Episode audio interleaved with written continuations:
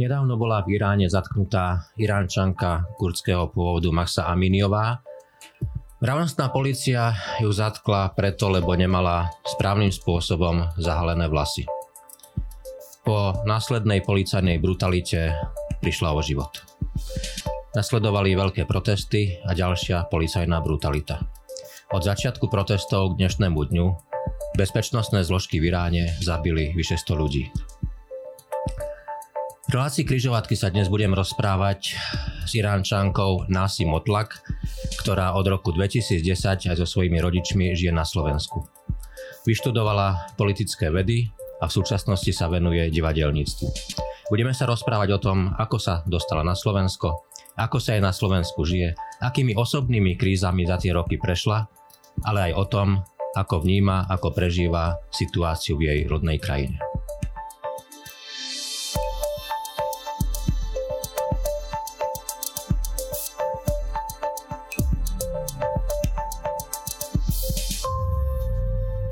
Nasi, vítajte v našom štúdiu. Zdravím, ďakujem, ďakujem.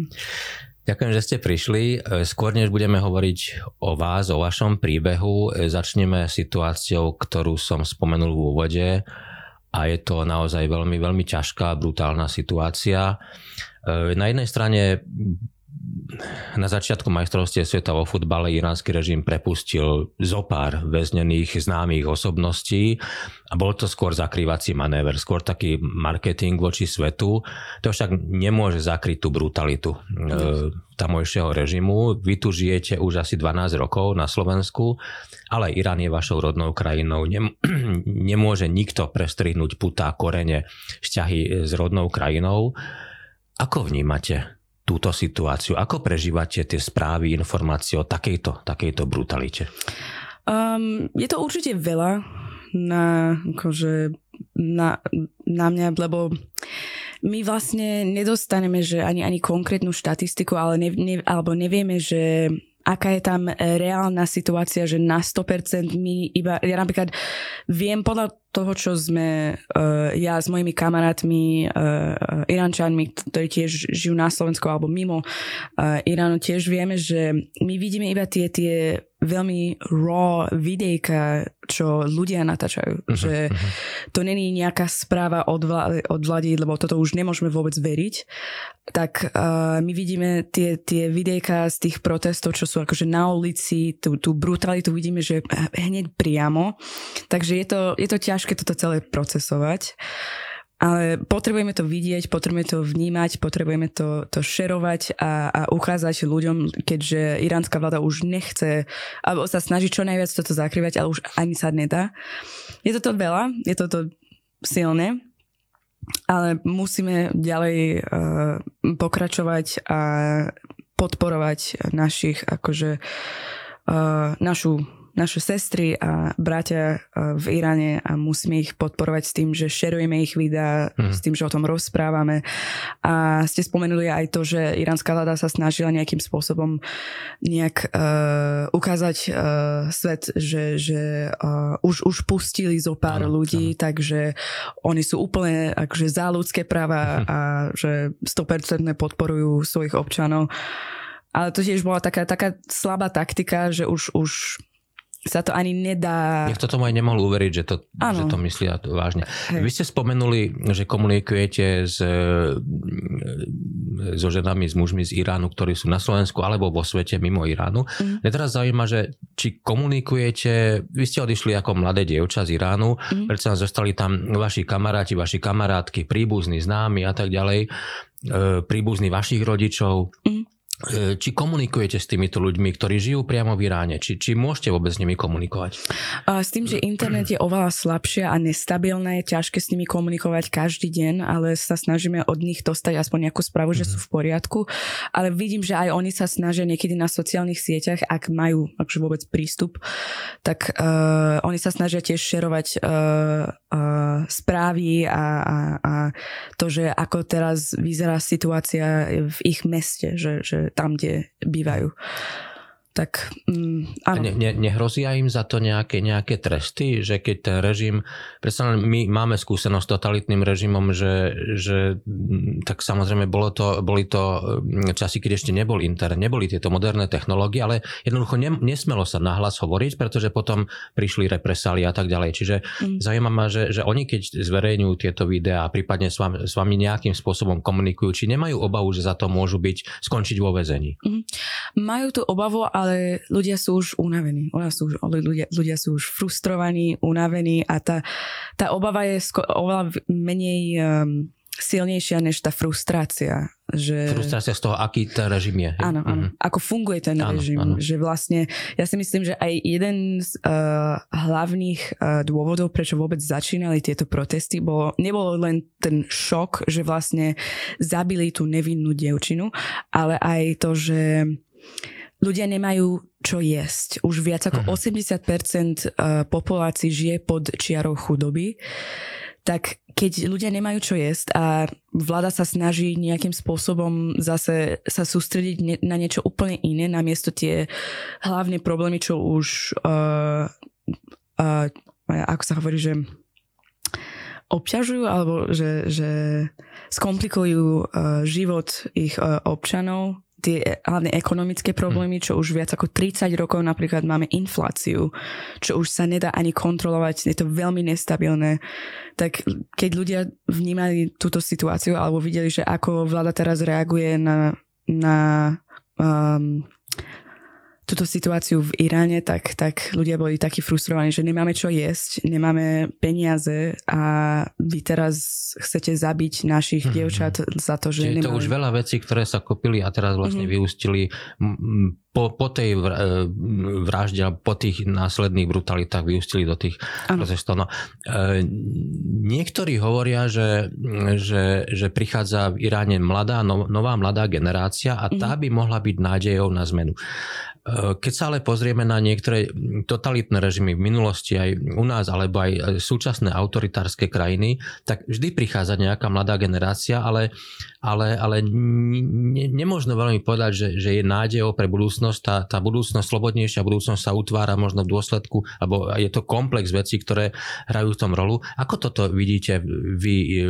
Môže táto nová mladá generácia, ktorá predsa je už v užšom kontakte so západným e, slobodnejším svetom, v rámci možností môže byť e, nádejou pre zmenu v Iráne? Áno, lebo oni to mali najhoršie vlastne. Že tá situácia, tá mladšia generácia vlastne zažila tú najhoršiu časť, mm-hmm. alebo tá najhoršia vláda ako keby. A povedzme si, že hneď po revolúcii bola samozrejme uh, niečo, čo ako bolo na Slovensku, že ako normalizácia, že tá, tá, tých prvých 5 rokov boli fakt, že ťažké, ale potom bola zase uh, uvoľnenie, že, že napríklad moji rodičia a môj starší brat a ja, my sme mali ešte trochu ľahší život, mm-hmm. ale potom zase začínala situácia sa zhoršiť. Čiže táto nová generácia mladých ľudí prichádza do tej najťažšej ano. alebo veľmi ťažkej situácie a v tom vidíte, že by to mohla byť nádej na zmenu, mm-hmm. že to proste už nebudú akceptovať. Lebo oni, oni to nechcú, no, oni nechcú tolerovať život ano. v ničote a tú, tú nestabilitu. Oni ani nevedia, ako vyzerá tá stabilnejšia situácia, mm-hmm. takže oni budú vytvoriť svoju vlastnú. Uh, že oni chcú založiť niečo, niečo konkrétnejšie, niečo stabilnejšie, to, čo si vlastne zaslúžia. A dôstojnejšie a slobodnejšie. A k tomu ale podporujú, e, potrebujú podporu slobodného sveta. Uh-huh. Nie len e, Iráncov, ktorí sú Iránčanky, ktorí žijú e, vo svete, ale, uh-huh. ale celého demokratického sveta. Mňa by teraz zaujímalo, keby ste dnes ako mladá sympatická žena žili v Iráne. Aký by bol váš život? Čo by ste mohli, ako by ste žili? Ja viem, viem, že by som, samozrejme, ja by som mala napríklad právo študovať na vysokú školu, e, chodiť na vysokú školu alebo akože si nájsť nejakú prácu, ale zase tá ekonomická situácia by mi nedovolila, aby som napríklad sa odsťahovala od rodičov, mm-hmm. lebo uh, si nájsť svoju vlastnú byt alebo aj, aj izba je, je nemožná. Aj keby som mala, že fantastickú prácu, stabilnou akože výplatou, stále by sa to nedalo. Viem si predstaviť, že by som mala viac menej normálny život v rámci možnosti, ale zase to, ten normálny život by znamenal, že ja napríklad ako mladá uh, žena, ktorá nie je uh, vydatá, tak by som musela riešiť veľa vecí uh, vďaka môjmu otcovi alebo najstarší muž v mojej rodine. Mm-hmm. Že napríklad ja by som nemohla cestovať uh, mimo krajín bez uh, povolenia od môjho otca. Že ja by som... Nemohli by ste si povedať, no tak teraz idem uh, na majstrovstvá sveta vo futbale, alebo ano. idem niekam a kto si čo povie, to je proste ja sa zbalím, odídem. Také je nepredstaviteľné. Mm-hmm. Hm. Je to nepredstaviteľné. Alebo že napríklad, uh, keby že sa mi niečo stane, uh, ja ako žena by som nemohla... Jedna žena sa neráta ako uh, celý že svedok že mm. ako človek, ktorý že vidí, že niečo ano, sa stalo, ano, že nejaká kriminalita, tak by som potrebovala ďalšieho človeka. Ak sa mi niečo vôbec stane, tak Čiže ja... muž môže byť ako svedok, je príjmaný, ale žena, ano. jedna žena nie. Nie, mus, potrebujeme mm. dve z nejakého dve ženy. No, dve ženy. Dve ženy sú sa rovná jeden muž. To je to, že ťažko sa mi o tom akože rozprávať, lebo pre mňa to bola taká normalita, že kým sme neodišli zo Slovenska, tak som si neuvedomila, z, z Iránu a prišli sme na Slovensku, tak som si neuvedomila, že čo toto všetko znamená pre mňa ako žena, ktorá sa narodila v krajine, kde ženy sú vedľajšie postavy vlastne. Mm. Že... To je veľmi zaujímavé, čo ste teraz povedali, že sú vedľajšie postavy toho mm. všetkého. Že my všetko musíme podriadovať podľa mužov, podľa nich a pre nich. A, a potom keď sme prišli na Slovensku, napríklad po dlhom čase som si uvedomila, že nikoho nezaujíma, že ja ako vyzerám, ako som oblečená mm-hmm. na, na ulici. Samozrejme, akože sú aj, aj konzervatívnejšie mesta alebo takéto veci, ale napríklad v Iráne, keď už odvtedy, keď som mala 12 rokov, musela som si dať hijab na hlave a musela som schovať svoje vlasy a poriadne, ak som to nemala poriadne zahalené, tak by ma nahlasili na policiu alebo niekto by na mňa kričal na ulici a ja som bola na toto zvyknutá. A po dlhom, po dlhom čase na Slovensku som si uvedomila, že nikoho to nezaujíma. Hm. Že, a, že už nemusím riešiť to, že čo keby, že teraz ma vidí nejaký muž a, a, a nám na nejak akože agresívne reaguje.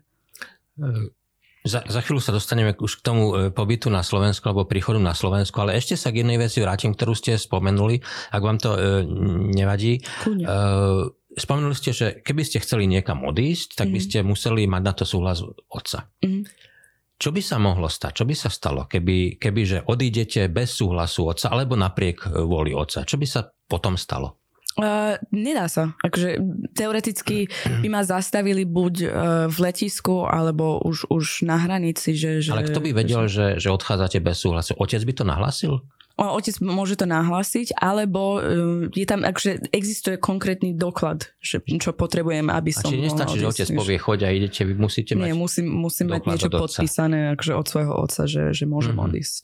Čiže keby vás niekde nemám... zastavili, pýtajú doklad, nemáte ten doklad e, súhlas od otca, tak... Mm-hmm. A čo, dali by vás do väzenia, alebo by vás vrátili domov? A iba vrátili. Mm. Akože, ak samozrejme bude nejaká rezistencia, samozrejme môžu mať aj zatnúť a, a posielať do väzenia. Ale napríklad my sme mali takú, taký známy príbeh, že atletka alebo vlastne um, no, známa atletka, ktorá uh, chcela ísť tiež na majstrovstva uh, futbal žien, že ona, ona ano, ano. Uh, jej uh, muž alebo jej manžel vlastne s tým nesúhlasil, že, že ona chce odísť alebo ona chce cestovať mimo Iránu, tak nemohla ísť. Mhm. Takže tak ona musela zostať v Iráne a, a jej celý tým odišla bez nej. A to bolo, to bolo tak tragické, že vlastne atletka, ktorá ide reprezentovať túto vládu a, a celkovo Irán ako krajina, tiež nemohla odísť kvôli jednému mužovi a ona jej hlas a jej vlastne existencia nemala proste význam bez jej manžel. Hm. hm. Aj keď bez jej manžel ona by bola akože dôležitá pre Irán ako krajina, ale... No. Ešte, e, ešte, ešte jednu otázku na okraj tohto, tohto všetko. A vôbec, aby sme si vedeli predstaviť tú, tú situáciu, o ktorej rozprávate. E, dajme tomu, že, že, že vás policia odchytí, nemáte súhlas od otca. Čo sa môže stať a teraz vrátia vás domov. Aká je situácia v tých rodinách? Ako reagujú bežne tí rodičia alebo otcovia na, na takéto situácie? Je potom nejaký trest od otca voči, voči tej cere, alebo ako to ďalej? Môže byť, ale to zase aj záleží na tú rodinu, že akú sú, akí sú veľmi akže konzervatívni, uh-huh. alebo vierovýznaní, že akí sú akže extrémisti. Čiže to, to už je potom individuálne. To je, to je individuálne, ale myslím si, že aj to je, to je ďalšia vec, že tento systém nikoho nebenefituje, taký, taký extrémny patriarchálny systém ani nebenefituje tých, tých mužov. Uh, tak oni, že preto tiež oni sa pridali k našimi ženami na mhm. uliciach, mm-hmm. že oni tiež sú frustrovaní, oni si tiež si myslia, že to je také tieto staré uh, pravidlá, čo boli vymyslené od vlády, ani, ne, ani už nemajú nič spoločné s islamom tak oni tiež chcú, aby sme mali lepšie systémy, e, ktorí benefitujú všetkých a nielen mužov a tiež v tomto zmysle, že čo, čo je také extrémne a toxické. Poďme teraz k vášmu príbehu. E, odišli ste z Iránu s rodičmi ako mladé dievča. Ako ste odišli z Iránu a, a prečo práve na Slovensko? Mm, my, sme, my sme odišli legálne. Veľa ľudí sa na mňa pýtajú, lebo teraz, teraz táto situácia v Iráne uh, je taká extrémna, že je veľmi ťažké teraz odísť, mm-hmm. lebo tá nestabilita je že neuveriteľná, takže je veľmi ťažké odísť a celkovo Irán má veľmi zlé diplomatické vzťahy s inými krajinami, hlavne na západe, tak uh, napríklad keď človek chce nejakú vízu do neviem, do Kanady alebo do Austrálie, to môže trvať aj 4 roky, kým čakajú Aha. na rade na, na vízu a nie len pas alebo niečo takéto.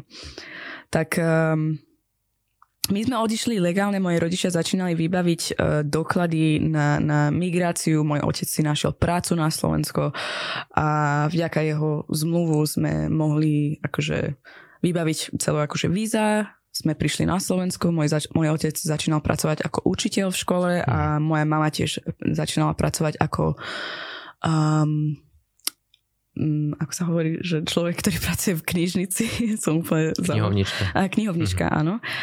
A tak oni si našli prácu a tak sme prišli sem celá rodina a ja s mojim mladším bratom sme začínali študovať tam, kde učili moji rodičia a môj starší brat sa prihlásil na vysokú školu. A Uh, moji rodičia si vybrali Slovensko, lebo je to, má to stabilnejšiu ekonómiu ako hlavne Slováci si myslia a e, je to súčasťou Európskej únii a oni spravili výskum predtým, ako sme odišli. Oni uh-huh. akože dlho hľadali takú Čiže krajinu. hľadali, kam by išli. Uh-huh. Uh, hovoríte veľmi dobre po, po slovensky, je to síce už 12 rokov, ale aj tak je to úplne, úplne iný, celkom iný jazyk, než, než váš materinský jazyk. Uh, vy ste dokonca vyštudovali vysokú školu, vyštudovali ste politické vedy. Uh, ako sa vám učilo po slovensky a vôbec ako, ako sa vám prispôsobovalo aj samotnému štúdiu, lebo mm. je iné niekde, keby ste boli v Anglicku, tak bežne v angličtine rozprávate v škole, na ulici, mm. ale predsa toto je úplne celkom iné aj jazykové prostredie. Bolo to ťažké, alebo ako ste sa učili? Je, je, to, je to veľmi ťažké. Ja, ja bývam na Slovensku viac ako 12 rokov, stále by som povedal, že neviem, ako funguje skloňovanie a celkovo slovenská gramatika je pre mňa taká mystéria. Ale um, ja som na strednej aj na vysokú som uh, študovala po anglicky, lebo nemal, ja som nemala tú akademickú slovenčinu tak som si vybrala radšej angličtinu. A som sa naučila po slovensky najlepšie vtedy, keď som začínala pracovať a bola som tam, kde som nemohla používať angličtinu vôbec. A vtedy to mi veľmi akože pomohlo. Samozrejme je to ťažký jazyk, ale to, že Slováci si uvedomujú, že je to ťažký jazyk, je pekné. to je dobré, aj, aj pre vás, že, že naozaj klobúk dole. Um, venujete sa divadelníctvu. Mm. Ako sa mladá Irančanka na Slovensku, ktorá vyštuduje politické vedy, stane divadelníčkou a venuje sa divadelníctvu? Uh, ja som vlastne začínala s stand-upom. Ja som, ja som robila stand-up komédiu uh, so silnými rečiami od roku 2016 a okolo 2019 taká režisérka, divadelnička ma kontaktovala ohľadom stand-up počas divadla a ona, uh, ona sa volá Alžbeta Vrzgula, super uh, režisérka, ona chcela uh, vlastne mať inscenáciu o migrácii videla moje stand-upy na YouTube a povedala, že chcela by mať niečo o, o migrácii mhm. celkovo. Mm. Tak e, od roku 2019 doteraz máme inscenáciu, ktorý sa volá že Zastavený a je to o, o dvoch utečencov, ktorí akože cestujú, ale oni nemajú mená, nie je tam napísané, nie je tam akože uvedené, že odkiaľ sú alebo kam vlastne utekajú, ale je to iba o ten, o ten osobný príbeh, že čo človek vlastne zažíva buď aj mentálne, aj fyzicky, že, že čo toto znamená pre človek, ktorý musí odísť a musí utekať a musí nechať, akože vynechať svoj domov. A ja tam akože samozrejme robím stand-up, e, hovorím o svoj život na Slovensku a je tam tá prvá časť, kde sa snažím byť veľmi akože vtipná a druhá časť je viac akože osobné, kde riešim nielen to, že som z Iránu, a čo to znamená pre mňa byť z takej že krajiny a ďalšia vec, že čo je to tá identická, ident, pardon. Identita. A kríza identity. Aha, kríza že, identity, že, že čo je to nielen akože pre mňa ako, ako Iránka, ale celkovo pre ľudia, ktorí uh, takto emigrujú a odchádzajú a že človek, ktorý vlastne má odpoveď na túto otázku, že kto som, je slobodný. Takže toto divadlo veľmi mi pomohlo pri tom, aby som nielen uh, začínala riešiť toto akože v sebe, že tú, kríza, tú krízu identity, ale aj ďalej mi pomohlo, aby som mohla lepšie komunikovať po slovensky alebo vyjadriť sa k tomu, že čo to znamená pre mňa ako imigrantka mm. a čo je môj život na Slovensku. Takto vlastne ste sa dostali k divadelníctvu, mm-hmm. čo, čo je veľmi dobré a, a fajn, ale spomína, spomínate teraz dve veci, ku ktorým mm. by som sa rád ešte dostal. Hovorili ste o migrácii a mm a o kríze. Vy ste v jednom rozhovore spomenuli, že nie ste len imigrantka mm-hmm. na Slovensku, ale ste imigrantka, ktorá prežíva úzko za depresie. Mm-hmm. Ak sa na to smiem spýtať a mm-hmm. ak o tom môžete povedať, akými t- krízami ste, ste prešli? Čo, čo tieto krízy pre vás znamenali? Ako ste si vyzápasili tieto krízy? Mm. Akože tá depresia a úzkosť by som nepovedal, že je to konkrétne uh, spojené s tým, že som um, imigrantka, ale samozrejme má to ten vplyv, že um, napríklad ja ako cudzinka z nestabilnej tretej svetovej krajiny, tak uh, je to iný príbeh ako človek napríklad, ktorý je z Írska a môže mm. kľudne sa vrátiť ano, hoci kedy a, a tá situácia u nich aspoň nie je taká akože hrozná ako u nás.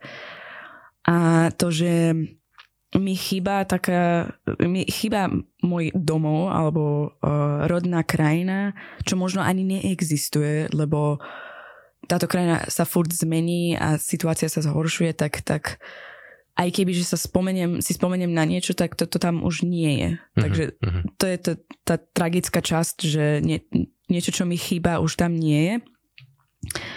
A tak človek môže mať z toho akože depresie a hlavne, že keď, keď napríklad vtedy, keď som ešte nevedela tak dobre po slovensky, ani som to veľmi neriešila, lebo som nechodila na terapiu, tak nevedela som sa k tomu vyjadriť, že prečo sa takto cítim, že tú prázdnotu, čo cítim vo vnútri, že prečo to tam vôbec je, alebo odkiaľ to prichádza.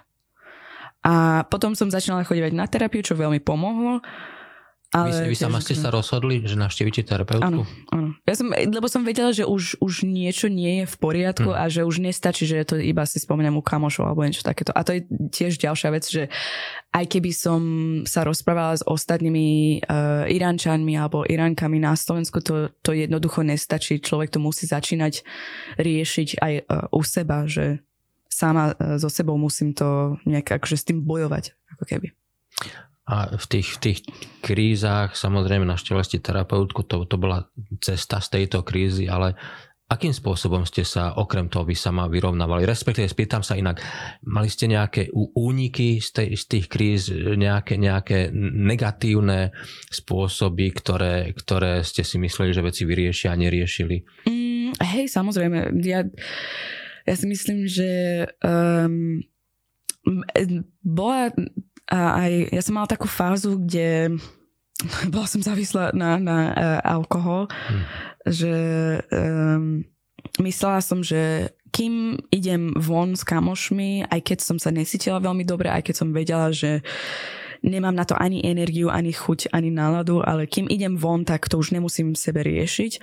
Ale potom som si uvedomila, že prišla tá, aj tá fyzická únava, tak som si uvedomila, že toto už nie je ono, že toto nie, nie je žiadne riešenie, že je to veľmi uh, nezdravý coping mechanism, že mm. proste to je, to je mechanizmus, ktorý mi vôbec nepomáha.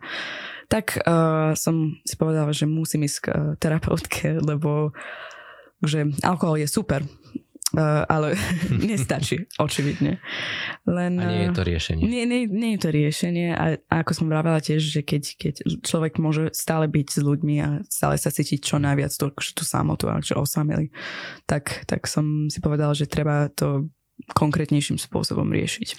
Spomenuli ste ďalšiu vec, to je migrácia alebo, alebo situácia migrantky, mm. imigrantky u nás na Slovensku. Pred rokmi tu kulminovala migračná kríza a videli sme rozdielný prístup krajín a politikov e, v rôznych častiach Európy. Na Slovensku sme videli rozsievanie hnevu, nenávisti a vieme, ako veľmi blízko je od agresívnych slov politikov k činom v praktickom živote medzi ľuďmi a, a videli sme násilie priamo na ulici, fyzické útoky, dokonca aj, aj usmrtenie e, Filipínca Henryho Akordu. A napriek tomuto všetkému niektorí politici si nedajú povedať a ďalej rozoštvávajú v mm. rôznych súvislostiach. Je to ich spôsob vystupovania, bohužiaľ. Ale ako ste vy prežívali tie momenty, keď sa tu cítila nenávisť voči, voči utečencom, migrantom? Cítili ste to aj vo vašom okolí, vo, na vlastnej koži ste to nejak pocítili? Um, na jednej strane s tým, že som študovala politológiu, som vedela objektívne to nejak analyzovať, že politici hlavne na Slovensku sa snažia cez populistické, neviem, takto sa to hovorí, že cez populistické uh, propagandy a, a slogany, oni sa snažia čo najviac um, sa sústrediť na túto utečeneckú krízu. Oni tiež akože používali migračnú, aby, aby dali všetkých týchto ľudí, čo buď emigrujú alebo odchádzajú. A mohli hodiť do áno, jedného vreca. Do áno. jedného vreca. Ale sú uh, ľudia, ktorí sú azilanti, uh, sú utečenci, sú migranti, sú cudzinci, sú uh, migranti z, uh, zo západu, ale toto oni chceli dávať, dali do jednej áno, kategórii. Áno a toto bola akože veľmi toxická vec, veľmi uh, nevhodné a ako som vravila, oni sa snažili používať tieto populistické taktiky, aby nemuseli reálne sa sústrediť na tie um, ekonomické problémy. A hlavne, že oni tak, tak ako som vravela, že na jednej strane som to vedela objektívne takto vnímať, ale na druhej strane napríklad som vedela, že môjho uh, brata, môjho staršieho brata zastavili na hranici dvakrát medzi Bratislavou a Viedeň. Um, lebo uh, v roku 2015 v Paríži, keď bol útok teroristický, tak on, uh, oni ho zastavili dvakrát, lebo bol bradatý mm-hmm. muž z Blízkeho východu.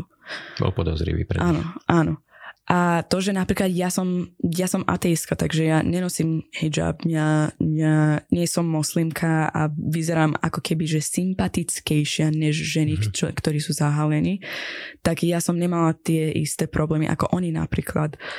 A tak ja som mala v tomto zmysle ako keby, že privilegium, ale oni to nemali.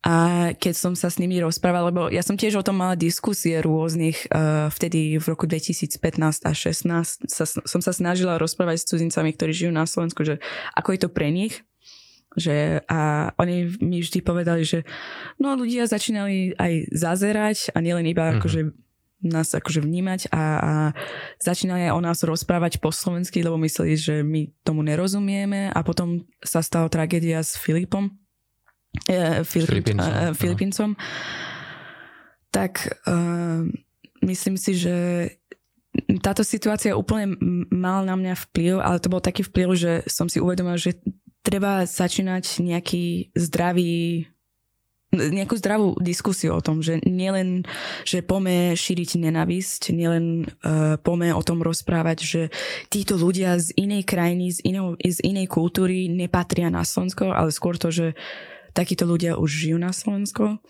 takáto menšina už existuje, už uh, dávnejšie, než uh, ako začínala utečenecká kríza, takže poďme sa o tom rozprávať. A poďme sa o tom aj rozprávať, že napríklad ako Slovensko neprijala viac ako 8 utečencov počas mhm. tých ano, troch rokov. Ano. Takže čo je úplne smiešne. Áno, že, že tá kríza, čo oni furt spomenuli, ani sa nestalo na Slovensku vlastne. Tak najlepšie je zneužívať strach ľudí, alebo najľahšie je zneužívať strach ľudí a strach z toho, čo ani nepoznajú, s čím neprišli do kontaktu, to je strach z neznámeho a to je, to je potom tá nezodpovednosť politikov, ktorá žiaľ môže vyústiť práve aj do takých násilností, ako sme spomenuli.